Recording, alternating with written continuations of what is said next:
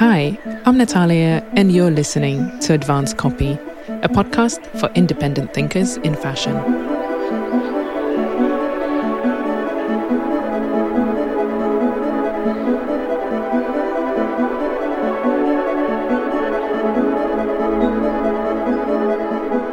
Today, we're welcoming Lucia Vergara, founder of accessories and object studio Apreski. Established in 2009 in Barcelona, the brand sells unique items from Lucia's personal observations of different cultures and traditions. In this intimate conversation, Lucia discusses her spiritual approach to managing après-ski, adding a bespoke clothing collection, and letting go of expectations in fashion.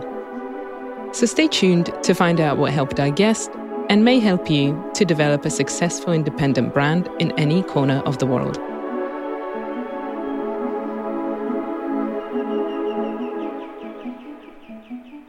Hi, Lucia. Welcome to Advanced Copy. Would you mind introducing us to who you are and your work with Après Ski? Well, I study audiovisual communication. At the beginning, I was like, when I was 18, completely lost. I didn't know what to do. I was like a bit with the mood of not studying in my city but not really clear in mind what I would like to do. And when I was a child, I had all, every summer I had like a little shop with my cousins. The other day, my my uncle sent a picture, and I was really like in the mood for sell, like whatever I was doing in the summer. No, so I was feeling that it was always inside of me the love for the artisanal work and for doing things with hands but you know i was like a really good student so my parent wants me to study something kind of engineer or something kind of important no with mm. my mm. quotes in in school so i was deciding to study audiovisual communication because i was loving cinema and it, it was something that it was like inspiring to me to to do that. But then when I started like the professional career, I was working in TV and I really didn't like it. And I was surrounded by so many creative people. I had a boyfriend that was an artist and too many uh, friends around that they were like doing creative projects. And I was uh, kind of always thinking, should I try something? I didn't have money to study another university and in a moment in my life i like broke up with my boyfriend left my city and uh, quit the job so i came to barcelona mm-hmm. with the intention of studying fashion but i was not really into fashion in the general way and in mm-hmm. the way that I, I was never really interested in pattern or just more like the, the artisanal work so I met by chance a designer, a fashion designer, and we were having really like a strong connection. So I started working for her. Uh, she was like from the first moment telling me, I think you will be good in accessories. She didn't have accessories part in the fashion brand. So she was asking me to do that. And I was starting to learn really like organically, naturally, like I, I don't know, I was doing from bags to sometimes I was designing clothes, sometimes scarves, uh, jewelry. I was doing too many things. Um, learning by myself all the time and learning with the money of other person, which is always a bit stressful because you need to be sure that what you are doing is good. So mm. it was kind of different school, I was suffering a lot because I was so young and I didn't know how to do too many things. But in a way, I was feeling that it was for me, you know, like I, I was feeling that there was something inside of me that allows me to to to learn by myself. Mm-hmm. And then in 2008, crisis came to Spain. It was like a very bad moment for industry. They almost high, uh, kick out everyone in the in the business, and I was one of the last ones. But at the end, uh, I lost my job, and everyone from long time ago was like, you need to do your own brand. You are really good. You need to like to try to do your own things. And I was feeling so young and with no experience, no money, you know, like I, I was not feeling that life is giving me the chance to do that. No, no idea of how to set a business. I was completely like, I, I'm not ready for do anything like a brand. But as I need money, I start to do too many different things, like being artistic director for projects, like selling fabrics that I was getting a huge stock of fabrics and I was selling these from home.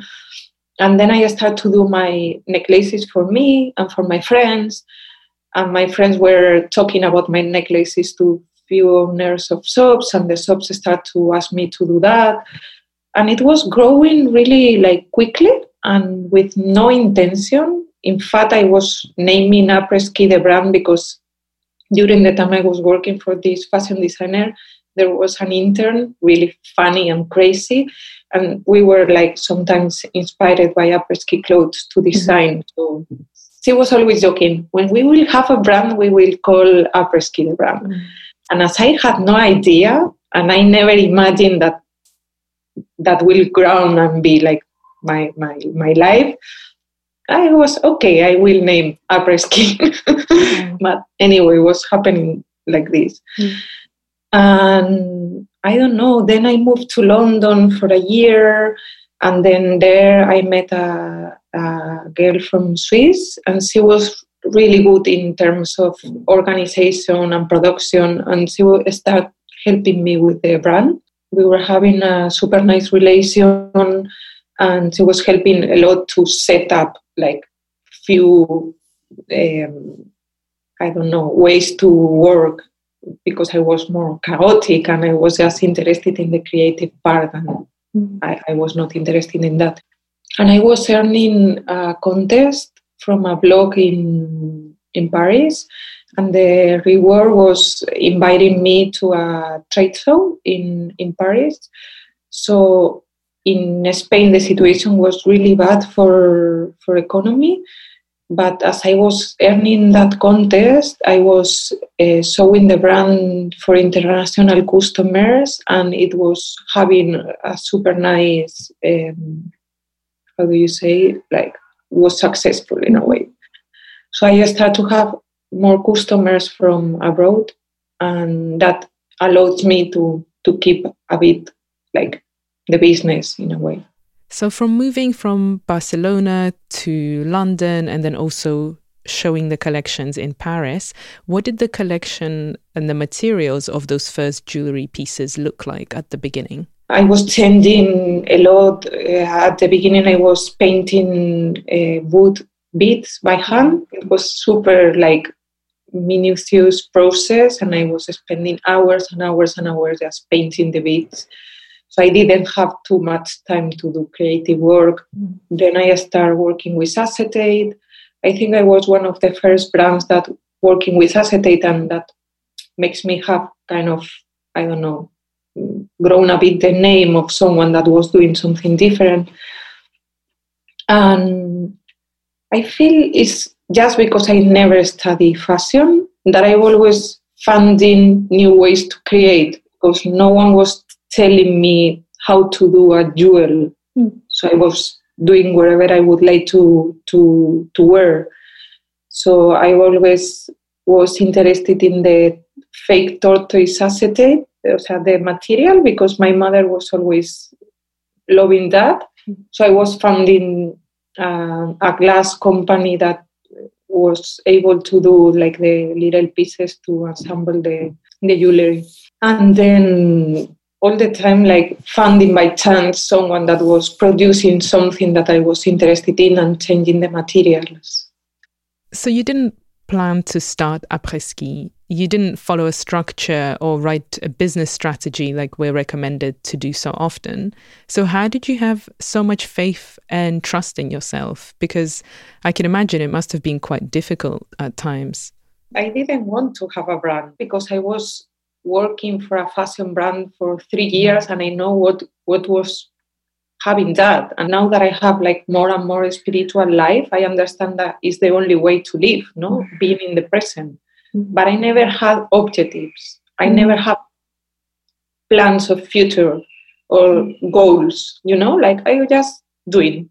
Yeah. And changing in in I don't know, yes, feeling that nothing happens if it's not working you know? Like mm. just try and try to do the things as much similar as you think that you wanted to do it no not following how you should do the things no? And then let's see. Like at the beginning i was doing things that i didn't like to do like posing for portraits that i don't like people taking pictures of me and i was saying yes because i was feeling you need to do it because if you are not doing this you are out of everything mm-hmm. then i realized no i can do whatever i want if i want to keep my intim- my privacy and not being like kind of character in fashion i can do it mm-hmm.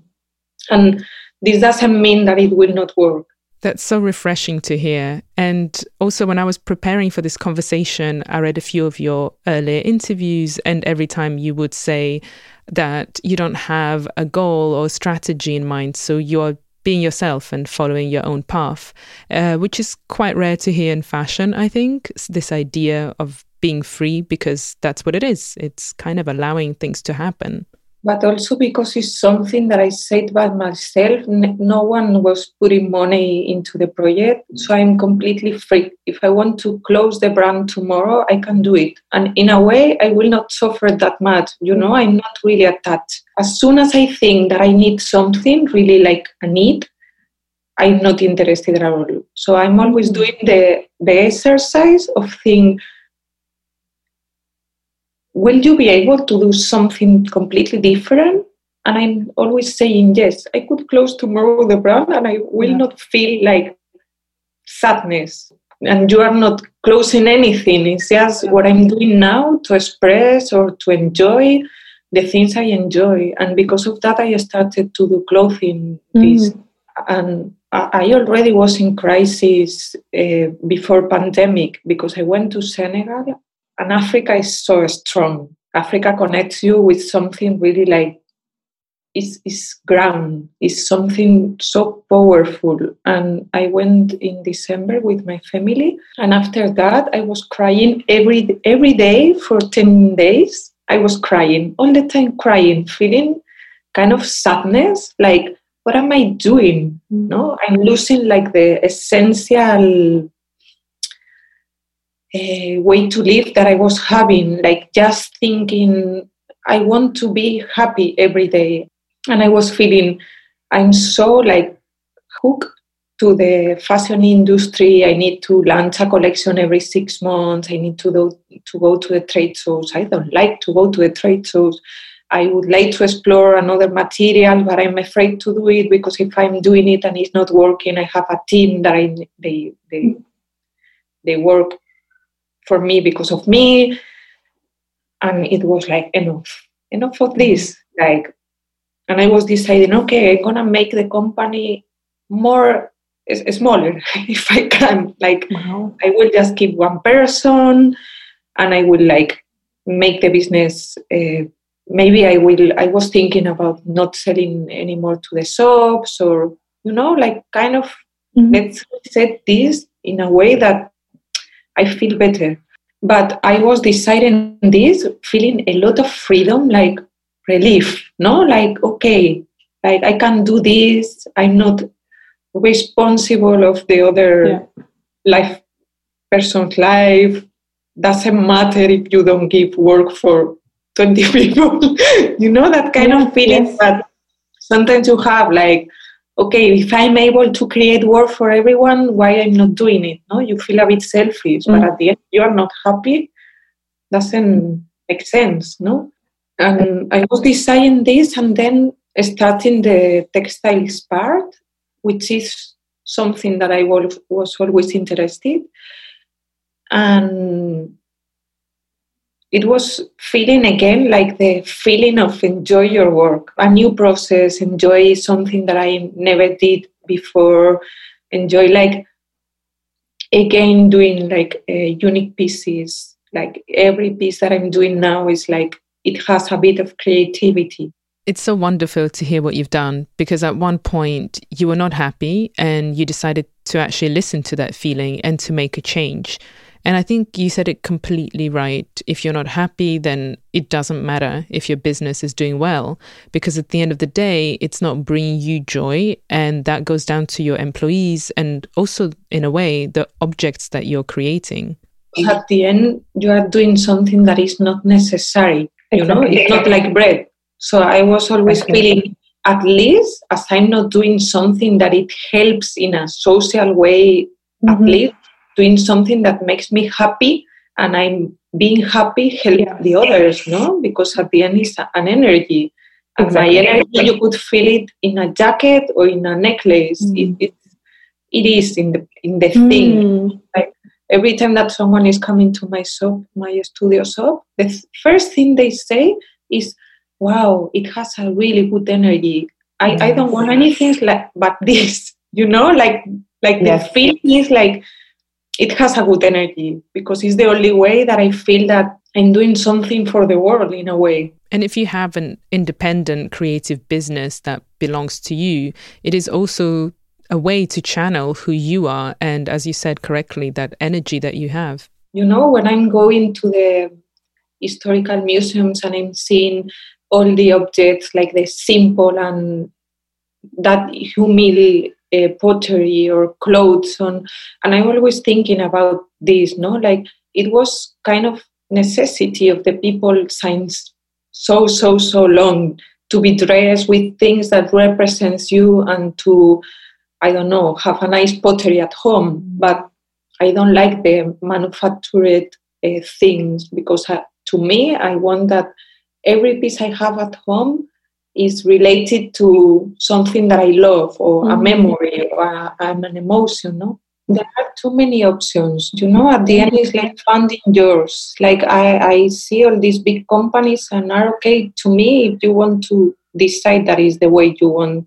Even if you want to buy in Zara, I don't like at all. But if you prefer and you don't give importance to this, like I don't want to become and snob and tell the mm-hmm. people how they need to consume. It's like there are too many options, and it's okay if, if it makes you happy. Everything yes. is okay. There is not good or bad. It's just what do you want for you? Let's leave the people decide what is yes. better for them.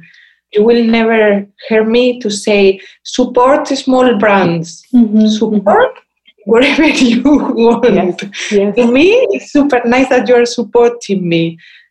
But I don't feel I'm anyone to say to the others what they should do. Mm. find your own way to to discover what is important to you. And you can only do your best to be conscious, to be a good person, and to try not to harm anything or anyone as much as you can. So now that we have a better idea about who you are, I'd love to know about more of the business side and so the current structure of Après Ski. How much has it changed since the beginning and what does the company look like right now? At the beginning, I was not doing collections, I was doing almost unique pieces with um, vintage materials and some of the beads I was painting. But then when I went to that trade show and I started to have orders from shops, I started to doing collections, no seasons. Like I was not doing producing for in like six months in advance. I was selling what I was producing in the moment because it's accessories and it was easier in that sense. And we were producing in our studio because we were painting all the beads by ourselves during all that years, like almost till two years ago, I was producer also. I was designing, but I was producing, and I was having always between two, three people working for me, uh, depending on the moments, the times. But then when I started to work with the Turkish artisans, uh, we don't have that big need at the studio of produce the, the manual part. So now I have Tirsa, which is in charge of uh, press and wholesale, and then Mar, which is the photographer of our campaigns, and she also do the shop online and I don't know too many things because at the end when you are like a small business, and I started to do all the part of textiles by, by myself. Like I'm still in charge of the team and in charge of I don't know too many decisions still designing the, the jewelry and I skip the acetate part because I don't like anymore to work with acetate. So I decide to keep just the gold plated part, which is produced in Turkey. My idea is develop a bit more the textiles part. Mm-hmm. I would like to work like to experiment with textiles, maybe dyeing some textiles techniques and mix this with vintage textiles. It's fascinating to hear how you've managed to stay versatile over the years, to always experiment and not put yourself in a box of only being a jewelry designer or only a fashion designer. That is related to fear, you know. Mm-hmm. You are like stuck in something yes. is because yes. you have fear that not being successful in other part or and it's true that takes so long to develop new things, but you know, I'm kind of not thinking too much. I was launching the clothes and I didn't have even a, a, a tag, you know, a logo for the brand, for the clothes brand. I was like uh, sewing the, the tag by myself. Like, I don't want to, I was taking the pictures with the phone at home because we were in quarantine, uh, yes. in lockdown. But that kind of freedom and doing the things with not fear and with not the feeling of people judging, judging you because mm. if I was selling to the shops the clothes, I will be like, I need the, the label tag and I need the, being like having a cardboard tag also and being so professional in a way, no? And it's like, come on, yeah, not taking everything that seriously, no? Like I mm. think people will understand because they understand the way I'm doing and the way the way I want to produce and the way I want to express myself. And it's nice to see that it's possible in a way. Absolutely. You can do it. There there will be always a, a small part of the people understand you. And again is listen the energy. You know, when I started textiles, it happens that everyone every, every person that came to my life was related to this and offering me ways to help. Listen that energy. If it's working let's go. Yes. Let's go to try what there is there. If something is like stuck and you feel that it's not fluent stop it. But Absolutely. at least try no? At least mm. allow yourself to to see what it is I think a lot of our listeners are still in the process of actually going over the changes that happened last year in 2020. So I wanted to touch on that a little bit and to hear how that year felt for you, uh, what's changed, and maybe what you've learned in the process. To me, it started before March. No, it was feeling that something was wrong. You know, when you feel in the energy of planet and things, something is not.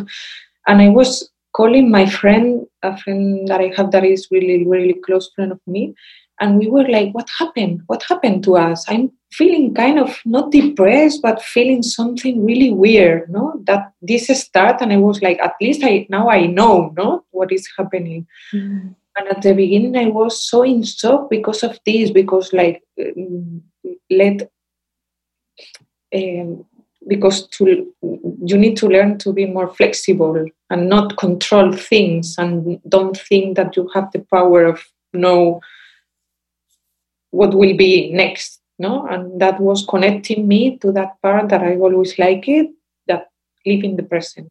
I was spending the quarantine alone so i had too many time to think. I was in, in a moment, it was like, I don't want to think more about me. you know, I was feeling I did the work. I already did the work because I was also reading a lot, doing therapy, uh, taking a lot of time to, you know, to go deep in yourself.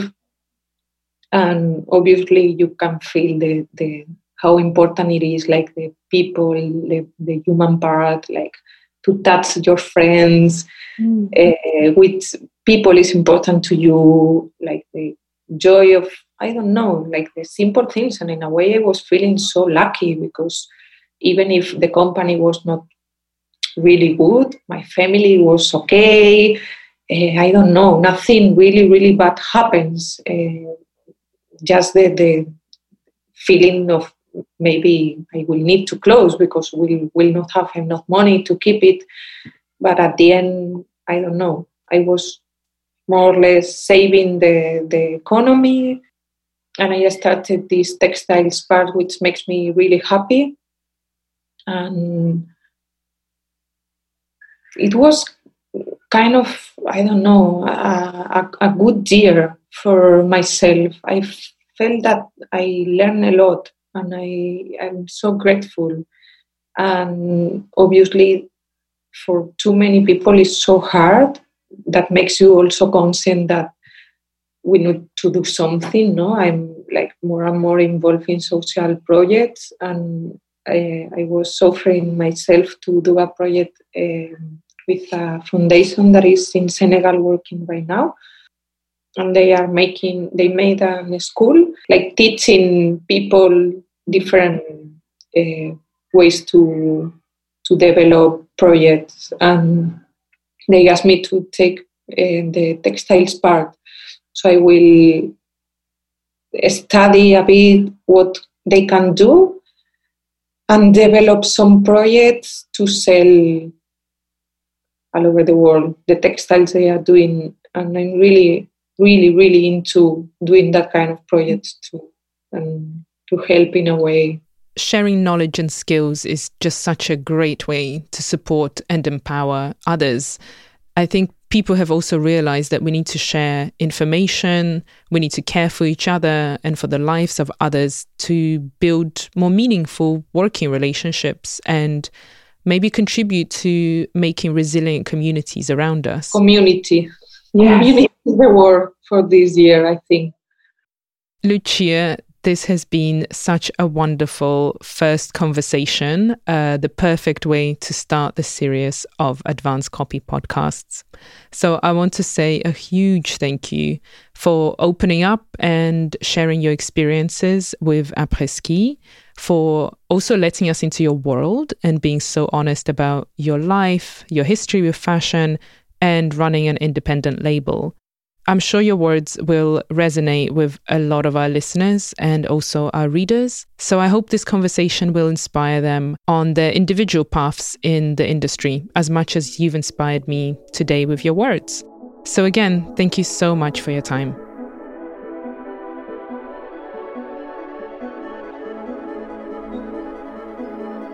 Thank you for listening to this episode of Advanced Copy. We believe in sharing practical information to help create a healthy world of independent fashion. Subscribe and follow us on Instagram to find more pragmatic stories of how to get there. See you next time.